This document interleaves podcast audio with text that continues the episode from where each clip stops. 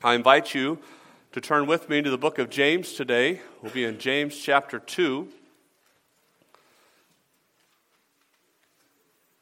As we continue to look at what James has to say about how our faith in Jesus Christ works out in our everyday lives.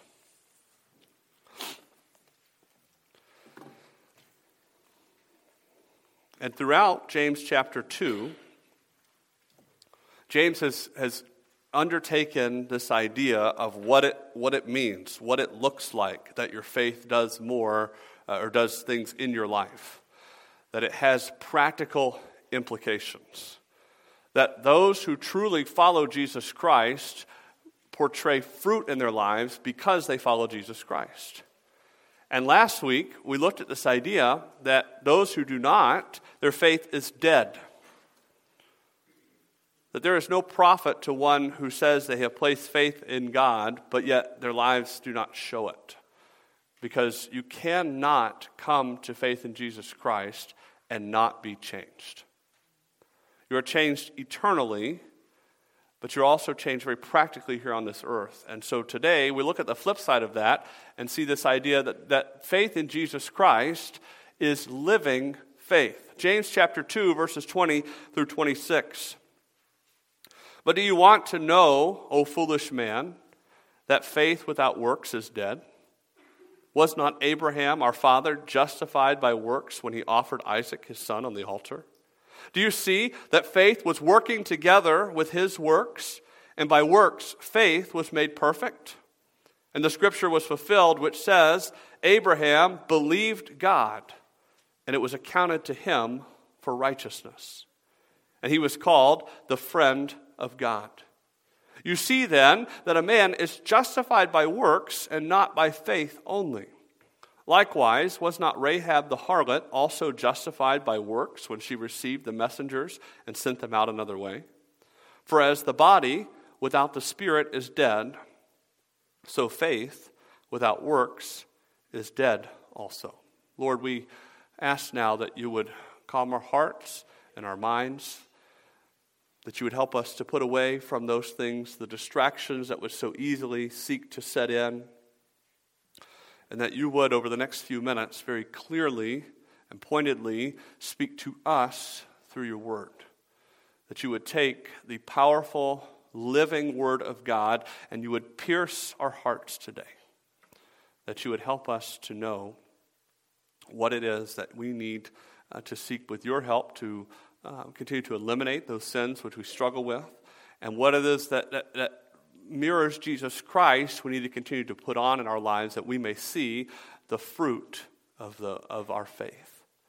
But I pray for one who may be here today, who may be listening to this message, who is really wrestling with their faith, whether or not they know Jesus Christ as Savior, that you would speak to them today, that you would show them clearly from your word how they can know for sure they would spend eternity with you. Lord, we ask that we would walk out of this place different than when we came in today because we have heard your truth proclaimed and you have applied it to our hearts. Your name we pray.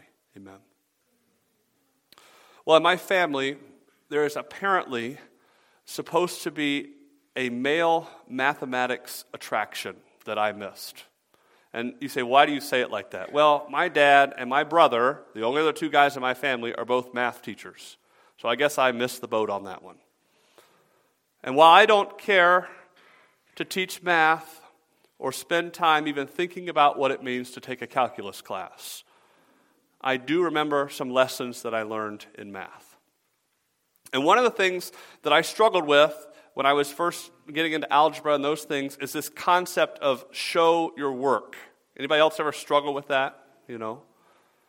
I mean, I, I just didn't really understand. Like, it baffled me why, if I got the right answer, I was being marked down for not showing how I got the answer because in the end, we got the right answer, right? What I didn't realize was that as I got deeper into those things, showing your work helps your teacher help you. Because if you come up with the wrong answer, they can look at that and help you understand how you, how you got there. Or sometimes, if you got the wrong answer, sometimes you got partial credit because you worked it all out on the paper. In the Christian walk, that phrase, show your work, has a different meaning. Our faith in God works out in our lives and God, through us, shows what He's done to others around us. It is not that we are showing that we have earned salvation. It's not that idea, but it is God who is working in us to show others the change that is taking place. God's work should be constantly on display through our lives. And James, here in this section of his letter, is now going to show his work that he has argued for here. He has spoken, last time we looked at it, he's spoken on the subject of dead faith. That faith that has no works accompanying it should be concerning because faith, true, genuine faith in Jesus Christ, always results in works done for God with God's help. And now, he will show the work of faith through two examples of living faith. And what we see here in this passage is that because godly works are the necessary evidence of faith, the presence of these works is glorifying to God's redemptive work in the life of a believer. And I know that's a lot about the word works, right? But that's exactly what we're talking about here. And again, I've said it before and I'll say it again because I think it's, it's constantly important that we remember this, that we don't get the cart before the horse here. The work that we're talking about is the work that goes on in our lives after we have come to Jesus Christ through faith in Him. It is post salvation that we should be seeing these things. And James emphasizes over and over again that if we don't see these things in our lives, if we don't see God's faith working out in our lives, we have very serious cause for concern because those who know God are changed by God and do, great, and do things for him. And so now, James is appealing uh, to two examples to illustrate this point of what living faith looks like. And the first one we find in verses 20 through 24 is what I call the Father. And really, what we see here is, is James is going to undertake now some substantive, substantive teaching to illustrate this point. Uh, James has been going, has been, has been carrying on an imaginary conversation these last few verses with someone who says, Well, you have faith and I have works, or, or in trying to separate the two concepts. Because we said last week that's the goal of, of, of those who, who say well, we don't really need both. You can have one or the other.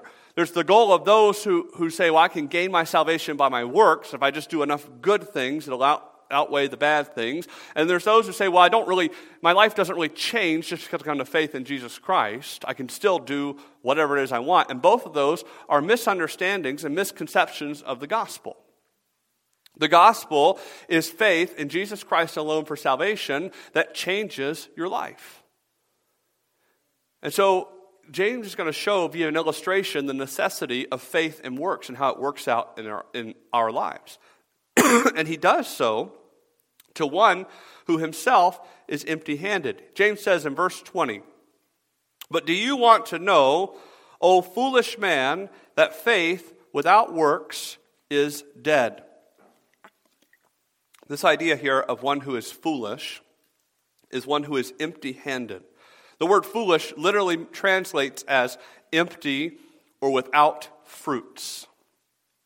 James is speaking to one who boasts of having faith, but not works. And he is saying uh, that, that, that you have nothing in your life to back that up. And he's pointedly calling this one out. He says, Do you want to know, O empty one, O, o foolish one, that, that faith without works truly is dead?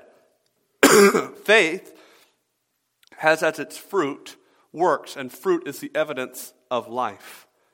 Works are the sign of redemption. One commentator said it this way faith that does not work, James is saying, does not work. It does no good. And to illustrate his point, James will go to two completely different ends of the spectrum. He begins here with the most revered man in Israel's history, the father of Israel, and his name is Abraham, the patriarch. Abraham was a pagan whom God called in himself to a new life in Genesis chapter 12, verses 1 through 3. Now, the Lord had said to Abram, Get, get out of your country, from your family, and from your father's house to a land that I will show you. I will make you a great nation. I will bless you and make your name great, and you shall be a blessing. I will bless those who bless you, and I will curse him who curses you. And in you, all the families of the earth shall be blessed. Excuse me. God planned great things for the life of Abraham. And he called Abraham from the beginning to trust and follow him. The Jews, James's primary audience, automatically resonate with Abraham. The name of Abraham and his story were an utmost treasure to the Jewish people. Because it was from Abraham that their entire race had come. But it also has further application because when we read the, the, name of Abraham, we, we may not connect with it right away because we're not Jewish, we're Gentiles. But you realize Abraham, the, the picture of Abraham goes far beyond the Jewish people because all who know Jesus Christ are spiritual children of Abraham. Because God said in this passage that through Abraham, all nations of the earth would be blessed. And how is that? Well, who would come from the line of Abraham? Jesus Christ. And in Jesus Christ, all nations of the earth have been blessed because from all nations of the earth, those, there have been those who have trusted in Jesus Christ for salvation. Abraham, the patriarch of all Israel and the progenitor of the line of the Messiah, then showed his faith by his works. And James says in, in, verse 21 of chapter 2 Was not Abraham our father justified by works when he offered Isaac his son on the altar? And we hit that word there, that in verse 21, that Abraham was justified by his works, we get a little alarmed. Because typically, that's not how we think of the word justification, right? When we, when we use that biblical word justification, we typically think of, of God's work or God's act of justifying when we see this word. And indeed, that's taught in Scripture. Romans 3 24 says, being justified freely by his grace through the redemption that is in Christ Jesus. Paul also wrote in Galatians 2:16, knowing that a man is not justified by the works of the law, but by faith in Jesus Christ. Even we have believed in Christ Jesus, that we might be justified by faith in Christ and not by the works of the law.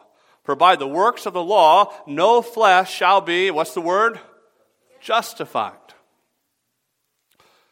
And yes, positionally, no one is justified declared righteous before God because of their works. there is no way to get to heaven and no way to gain new life apart from faith in the finished work of God's Son. The act of declaring one righteous, which is what we typically think of, of justification, being declared righteous before God. That when God looks at our account, he sees the righteousness of Jesus Christ that can only be done by God through the finished work of Jesus Christ. And James, when he says here that, that Abraham, our father, was justified by works, he is not contradicting this teaching.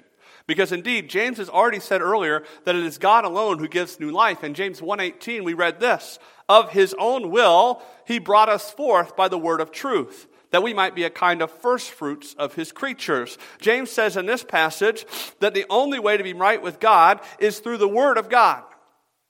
So, you might say to yourself, there must be another way that this word is used. And indeed, there is. Because you go back to the Greek and you look at this word, this Greek word not only is this idea of being to de- be declared righteous, but it also means to be show, to show to be righteous, or uh, maybe a shorter way to put it is to vindicate. It is the idea of showing something to be true or to confirm it to be so. Paul used it this way in Romans 3, verse 4. Certainly not. Indeed, let God be true, but every man a liar. As it is written, that you may be justified in your words and may overcome when you are judged. Excuse me, one second.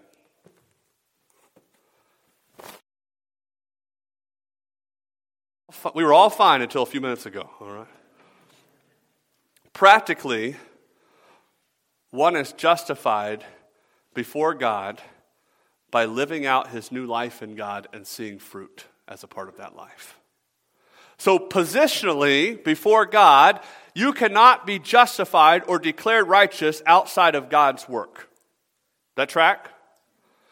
Practically, you are justified by living out that faith and living out the fruit of that positional place that you are because of Jesus Christ. That's the idea here. Being made eternally right with God is a one time occurrence. Living out that new life in Him is an everyday journey. Salvation is once, sanctification is ongoing. Abraham's new life from God came in no different way than anyone else's. And sometimes this, this idea comes up or this, this question comes up. How did anyone in the Old Testament come to faith in God? How did, how did someone in the Old Testament go to heaven? Because what is the big thing that hasn't happened yet in the life of Abraham? Jesus Christ hasn't died. So, how does Abraham go to heaven? How does Abraham come to faith in God? Well, he comes to, to a, a relationship with God just like anyone else. Because Abraham was not a perfect man. Like anyone else, he was a sinner. He was incapable of entering the presence of God. And when God covenanted with Abraham to bring him a child, we read in Genesis 15, verse 6, his response. And he believed in the Lord. He had faith in God. He trusted him. And he, that is God, accounted it to him, that is Abraham, for what? For righteousness. So, where does the righteousness of Abraham come from? It comes from God. It comes from Abraham's faith, his trust, his belief in God. Abraham believed that God was who he said he was, and that God would do what he said he would do. He placed his faith in God, and he found that faith rewarded. He was credited with righteousness to his account. Again, that is the act of God. Believing God always takes faith, a complete trust. Faith is not a blind leap into the dark, but a humble willingness to take God at His word. When God told Abraham that he would make of him a great nation, there was one major hurdle in Abraham's life. Do you know what that was? He had no children. And it's been scientifically proven that if your parents don't have kids, you won't either. And so Abraham hears God say, I will make of you a great nation. But he has no children. So what does he have to do? He has to exercise faith, trust. God, I don't know how you're going to do this, but I believe you. And though Abraham and Sarah were well advanced in years, they believed God's promise. They trusted him. And that trust changed how they lived. Now, Abraham and Sarah weren't perfect. We have recorded numerous instances of Abraham's sin, and, and, some of you have been in our Wednesday night Bible study where we've walked through the book of Genesis and we've looked at these things that, that happened in the life of Abraham. In fact, Abraham's faith failed at one point, so much so that he committed polygamy and brought about the existence of the Arab nations who have been a thorn in the side of Israel to this day. But we also see that the general tenor of Abraham's life was one of obedience, because faith in God produces a life lived for God. And one day, that faith culminated. At 100 years old, the promised son Isaac was born to Abraham. This was the fulfillment of God's promise. And yet, several years later, Abraham is asked the impossible in Genesis chapter 22, verses 1 and 2. Now it came to pass after these things that God tested Abraham and said to him, Abraham! And he said, Here I, here I am. Then he said, Take now your son, your only son Isaac, whom you love, and go to the land of Moriah and offer him there as a burnt offering on one of the mountains of which I shall tell you. And we read that. It doesn't make sense, does it? And if you've read the end of the story, just remove that from your mind for half a second, okay? Think about God's promise of a son, of Isaac. And now God says, Abraham, I want you to take your son and I want you to offer him as a burnt offering to me. He wants him to engage in a horrendous act of child sacrifice. Yet, Abraham, a man who had walked with God, what does he do? I mean, we just read this, we get to the end of verse 2, and, and we think, what would we do if God called us to do that? Don't you think we, would have some questions? Don't you think we'd have some reasons? Look what, what, what Abraham did. So Abraham rose early in the morning and saddled his donkey and took two of his young women, uh, two, two of his young men with him, and Isaac his son. And he split the wood for the burnt offering and arose and went to the place of which God had told him. Amazingly, Abraham doesn't argue or barter with God, he obeys. Because a life of faith in God is a life of obedience to God. And as he arrives at Mount Moriah, notice what he says. Notice his words of faith. And Abraham said to his young men, Stay here with the donkey. The lad and I will go yonder and worship, and we will come back to you. Abraham fully expected as he left that day that not just he would return, but Isaac would return with him. How can this be? Well, his faith informed his actions. His faith in God and who God is and what he had seen God done do, do for him informed how he trusted God in the present.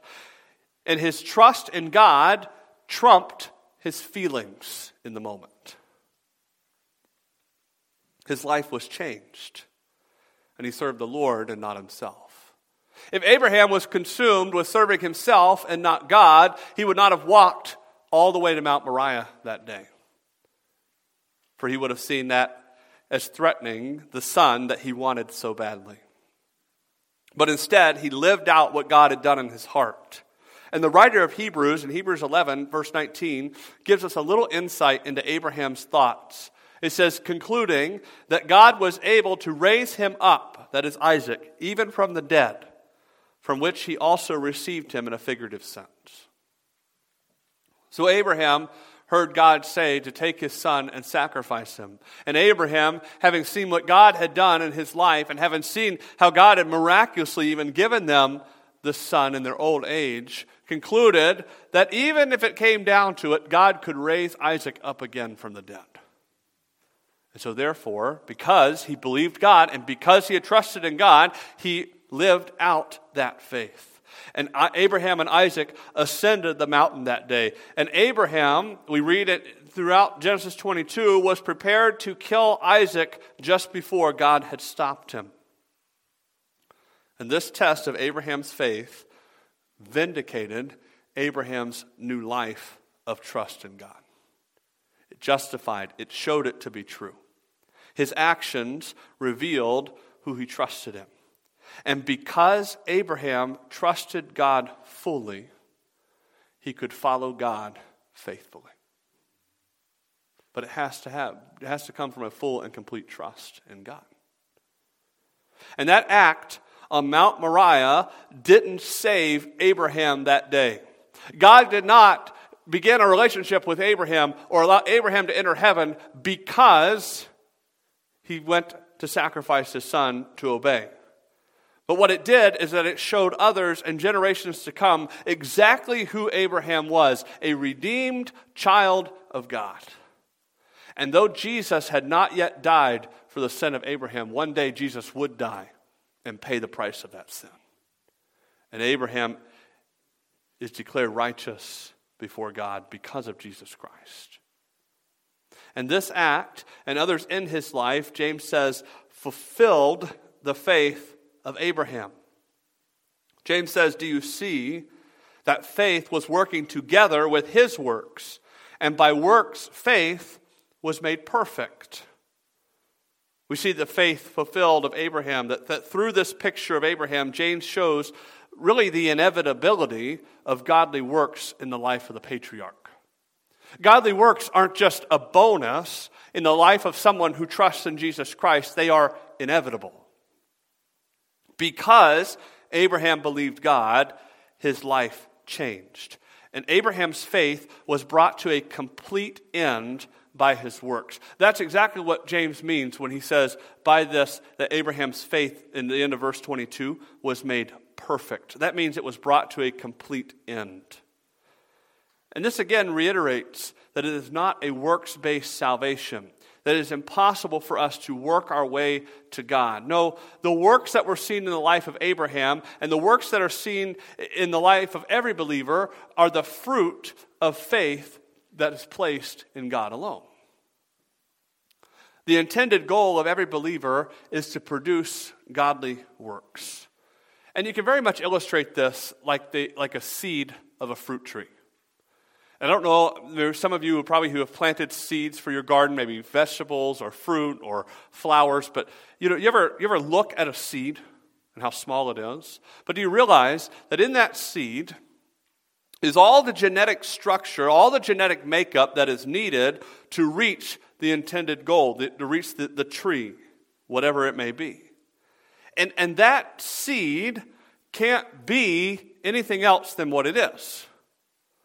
And it proves what it says it is, right? If you go to the store and you buy a little packet and it says, you know, peach trees. I'm from the South, so that's what I talk about, okay? What, how is it going to prove that it's a peach tree by the end when it produces fruit, peaches? If, if it doesn't produce fruit, something was wrong in the process.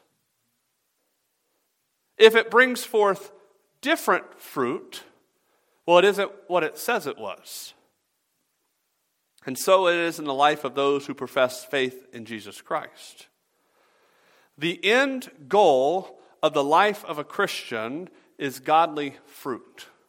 That's what we're striving at. That's what we're in, in, in Christ seeking to produce. We need faith in Jesus Christ for the saving relationship, and that relationship has godly fruit as its goal here on earth. As Jesus taught in John chapter 15, verses 5 and 6 I am the vine, you are the branches. He who abides in me, and I in him, bears much fruit, for without me you can do nothing. If anyone does not abide in me, he is cast out as a branch and is withered, and they gather them and throw them into the fire, and they are burned. Very simply, there is no life outside of Jesus, there is no fruit outside of Jesus. And where there is no fruit, there is no life. And thus, Abraham's faith was fulfilled in his work. The faith he placed in God for his righteous standing resulted in his living for the Lord as was expected. Verse 23 and the scripture was fulfilled, which says, Abraham believed God, and it was accounted to him for righteousness. And he was called the friend of God. We read that verse just a few minutes ago in Genesis 15 6, that Abraham believed God and it was accounted to him for righteousness. In this way, his faith was complete, but it was not in confession only, it was true and entire. You see, faith in God results in works. It's the whole package, it's not just part. And out of this life of faith comes an incredible testimony. Abraham's life, Abraham's confession was fulfilled in what he did. And then God goes on, as he referred to him uh, in Chronicles, to call Abraham this title. What does it say there in verse 23? He is called the friend of God. What an incredible honor and thought. To be called the friend of God. What, is it, what does one have to do to become the friend of God? We typically understand the idea of what it means to become a child of God, right? To, to place your faith in Jesus Christ and be placed in his family. But, but there's another, this is a whole nother idea, right? To be a friend of God. Well, through faith in him for salvation and living for him in that faith after salvation, it is possible for us to be friends of God as well. You know why you, you can say that? Because look what Jesus said in John chapter 15, verses 13 and 14. Greater love has no one than this, than to lay down one's life for his friends. You are my friends if you do whatever I command you. A relationship with God changes the course of your entire life. And you and I can be accounted as Abraham as the friends of God by what? By obeying God. But that doesn't come in our lives without God's saving and gracious work. And only then can we live for Him. Abraham's works proved his faith. His whole life changed because he claimed a new master and Lord, the God of the universe. And so you see, James says, then that a man is justified by works and not by faith only. A man is, is, is proven to be a servant of God by what he does, not just by what he says. It takes both. And now, James looks from Abraham, the father, and he now turns us to Rahab, the foreigner in the second example in verse 25 and verse 26. Likewise, was not Rahab the harlot also justified by works when she received the messengers and sent them out another way? From a human perspective, does not Abraham seem like the supreme example? I mean, that for the initial Jewish audience and, and for the audience of James up until today, if ever there was one that we would look at as a human example of one that we want to be like, that we want to have faith like, we often say we want to, we want to be like Abraham, right? But we must realize that God saves those from all walks of life. And so, we meet one who is Abraham's opposite, but yet really his equal. For on one side you have Abraham, the patriarch, and on the other side you have Rahab, the prostitute. That's what the word harlot means that's used here. She was immoral, a Canaanite Gentile at the bottom of her society, and she showed just as much fruit of faith as the revered Abraham did in his life. And so now we have to get a little bit of background on what's going on in Rahab's life. So, after 40 years of wandering in the wilderness, the Israelites have reached Canaan. They have reached the promised land. They're prepared to enter there. And they are prepared to, to begin the conquest of Canaan under their new leader, Joshua. But before this happens, they send two spies in to view the land, really to, view, to pay special attention to the city of Jericho. And upon arriving in Jericho, these two spies found lodging in Rahab's home, for Rahab's home would have served as some sort of inn as well, going along with, with her, her livelihood. And it is there that she hides them when the officials come searching for them. And upon the departure of these two officials, or those officials, we read these words that she speaks to the two Israelites in Joshua chapter 2, verses 9 through 12 and said to the men, I know that the Lord has given you the land, that the terror of you have, has fallen on us, and that all the inhabitants of the land are faint hearted because of you. For we have heard how the Lord dried up the water of the Red Sea for you when, he came out of, when you came out of Egypt, and that you, what you did to the two kings of the Amorites who were on the other side of the Jordan, Sihon and Og, whom you utterly destroyed. And as soon as we heard these things, our hearts melted. Neither did there remain any, any more courage in anyone because of you. For the Lord your God, He is God in heaven above and on earth beneath. Now, therefore, I beg you, swear to me by the Lord, since I have shown you kindness, that you will also show kindness to my father's house and give me a true token. Rahab, through her testimony, she testified that she and others in Jericho knew what God was doing for his people. It always amazes me that even Rahab, as she talks here, do you realize she talks about the Red Sea, that they were, they were afraid of those things? That was 40 years ago. And people are still talking about it. They're still talking about what God had done for his people and then what he had been doing for them even throughout their wilderness, the wilderness wanderings. And the action of God stirred within the heart of Rahab not just fear, but a desire to trust and obey him. Understand that as a Gentile Canaanite, Rahab would have known very little to nothing about God and the worship of him. For to whom was God speaking directly? It was to the nation of Israel. And, and to whom was the nation of Israel to reflect God? To, to everyone around them. Rahab would have never heard God's law being proclaimed.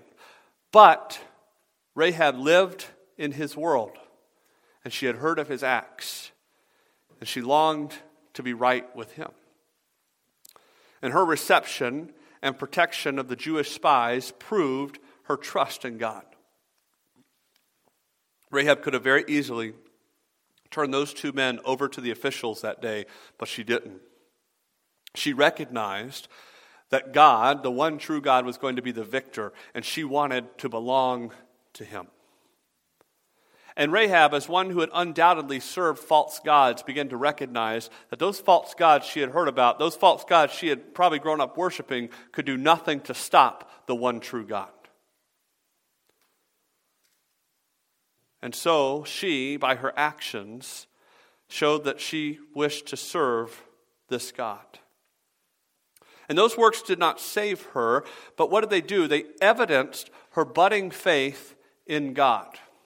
And let's ask this question Did Rahab perfectly serve God even by these actions? No. How many of you know the story of what happened when the officials came to look for the spies there uh, at Rahab's house? Do you remember what she did in order to turn them away? She lied, right? Is lying sin? Yes. So is Rahab, even in this moment, serving God perfectly in the way that, that God would have her to serve him? Well, no, absolutely not. She's not. She's also an immoral woman. But what is she doing? She is coming to fuller faith in God. You know what we have to recognize? That those who come to faith in God don't get everything right right away. You ever experienced that? Right? That is the work of God in their lives as they draw closer to Him and read His Word. In a book of quote unquote Christian rules, doesn't do someone who has come to faith in Christ any good because it's God's work, not man's. And you know, we look at the scriptures and we say, well, I mean, Rahab lied. Yes, and God never condones that. Right? He never says, well, that was okay. No, what does he condone? He condones the faith of Rahab in himself.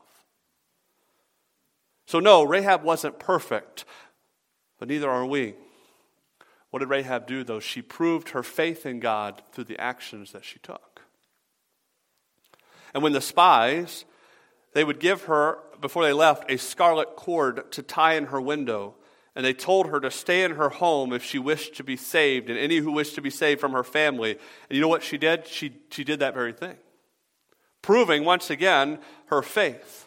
And one of the greatest thing, the, the greatest thing that you can ever imagine happened in Rahab's life, she found salvation in God through faith in him. And we read that God blessed her in her life. In Matthew chapter 1 and verse 5, we read this. This is the genealogy of Jesus Christ. Salmon begat Boaz by Rahab. Boaz begot Obed by Ruth. Obed begot Jesse. Do you realize that Rahab is part of the lineage of Jesus Christ? That she was grafted into the nation of Israel through her faith. That she is the great great grandmother of the greatest king of Israel, David. What an incredible life that was redeemed by God. She is included even in Hebrews chapter 11, and we read this morning from the Hall of Faith in Hebrews 11, verse 31. By faith, the harlot Rahab did not perish with those who did not believe when she had received the spies with peace profession of faith in God always leads to living faith evidenced by works. And so James now closes out this case study section with a few last words on the life signs of faith. He says, For as the body without the spirit is dead, so faith without works is dead also. We have to understand, it sounds like a most basic fact, that there is a great difference between a living person and a dead body. Once the spirit, James uses the word spirit here, the idea is the life of a person departs. He is no longer physically alive. You, you cannot hold a conversation with him or expect that person to engage in their normal routines because they are dead. And this picture perfectly illustrates what faith without works is like. Faith without works is dead because it is not truly alive in God. What you do and who you are confirm what is the true state of your heart. And that is both a sobering and comforting thought. If you look at your life and you find in your life the work of God, if you, by the grace of God, can look back and see how He has grown you and how He, not, we're not talking about just maturing as a person, but, but growing in the Lord and seeing the fruit of what God, looking at God's Word and seeing the fruit that He's done in your life, that's a, that's a comfort and a joy. Because there are times that we struggle with that. There are times, sometimes we just wake up and we don't really feel very Christian, as I said before? And we begin to wonder do I even, do I even love God? Do I even. And we look back in our lives and we see the work of God as a comfort to us. And sometimes we wrestle with sin, and God wants us to get things right in our life, and we don't. And we begin, we talked about this last week, we begin to doubt our salvation because the assurance of our salvation is subjective to whether or not we're obeying God or not. Now, objectively, we are secure in Him, right? But in our sin, we, we won't feel that. It's a very sobering thought, though, because if we honestly look at our life and we see no change, instead we see a life of false fronts and rebellion against God, you have to bring yourself to ask that question why is that? Why do I only see those things? Why do I not see real fruit? Why do I not see real growth? Because faith without works, James says, is dead. Living faith is evidenced by lived out faith.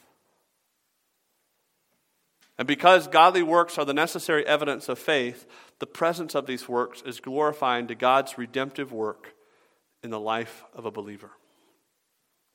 Faith and works, as we said, are, are, an inseparable concept, and often we, we view them as two separate things, but in reality, it's like two sides of the same coin. If I could maybe just break it into a, maybe a silly illustration here, but, but it helps me as I think about it. It's almost akin to claiming to being a fan of a certain sports team. If I tell you, okay, we're going to learn something. You're not going to learn anything new, okay? You, you know who I, who I cheer for. It's probably nobody around here. It's just because I'm not from here, okay? If I tell you I'm an Atlanta Braves fan, which is, which is accurate, and if I tell you they're my favorite sports team of all time, which is also accurate, what would you expect to be true in my life? Well, you, you would expect that such a dedicated fan would know how the team was doing, right? Or every once in a while, at least, would wear something that supports that team, or, or would at least watch, you know, some of the games. And we have this nice phrase that we use for those who don't do such things, though they claim to be big fans. We call them fair weather fans. You ever met a fair weather fan? Oh, they engage when it's convenient, and they claim their fandom when it makes them look better, but and if you're a true fan, a fair weather fan really frustrates you, right? Because you held on when it was really bad, right? When it comes to God, there are no fair weather servants. You're either saved by faith or not. You're either living in His power and grace, or you're not.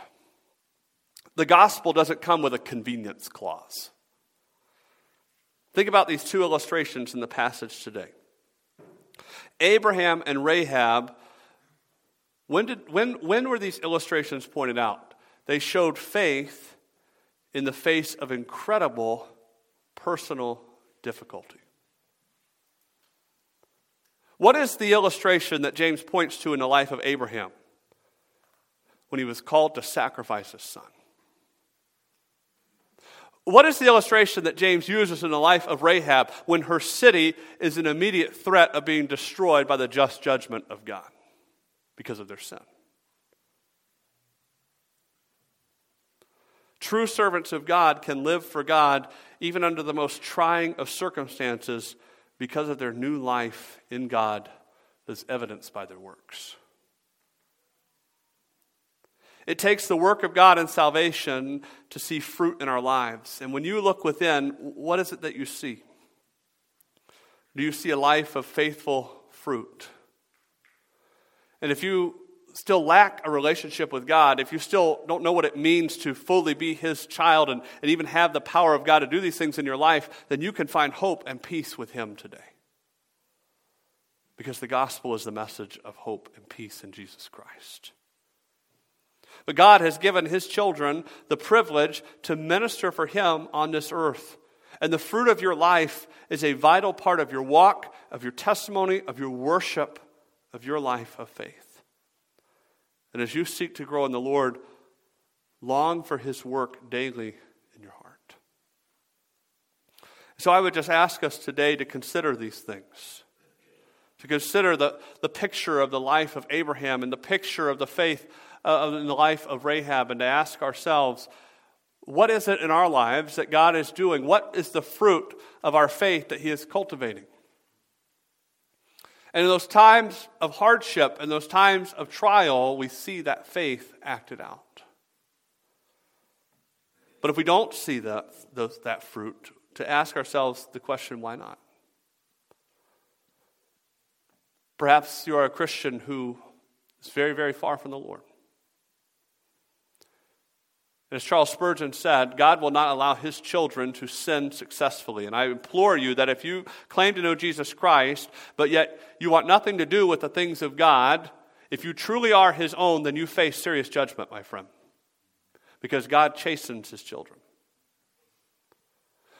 But if you go through life, even if you claim to know God and you experience not the chastening of the Lord in your life, even if you, when you are far away from him, then you don't know, you truly do not know God. But you can. You could know Him and be settled with Him for eternity and live a life that pleases Him. Father, we thank you for your word, and we thank you for its power to change our lives and our hearts. We thank you for the illustrations of people like Abraham and Rahab. Where they weren't perfect,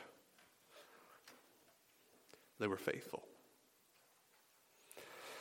We ask that you would challenge our hearts today that you would help us to be burdened to live out our faith. Lord, I pray that you would convict us of our sin, that you would show us where we go astray, where we wish not to live like you, that you would draw us back to yourself, that you would empower us through your Spirit to live in a way that honors you. God, we are so overwhelmed that here on this life, you have given us the opportunity to live for you, and that you have given us the opportunity to play a part in your kingdom.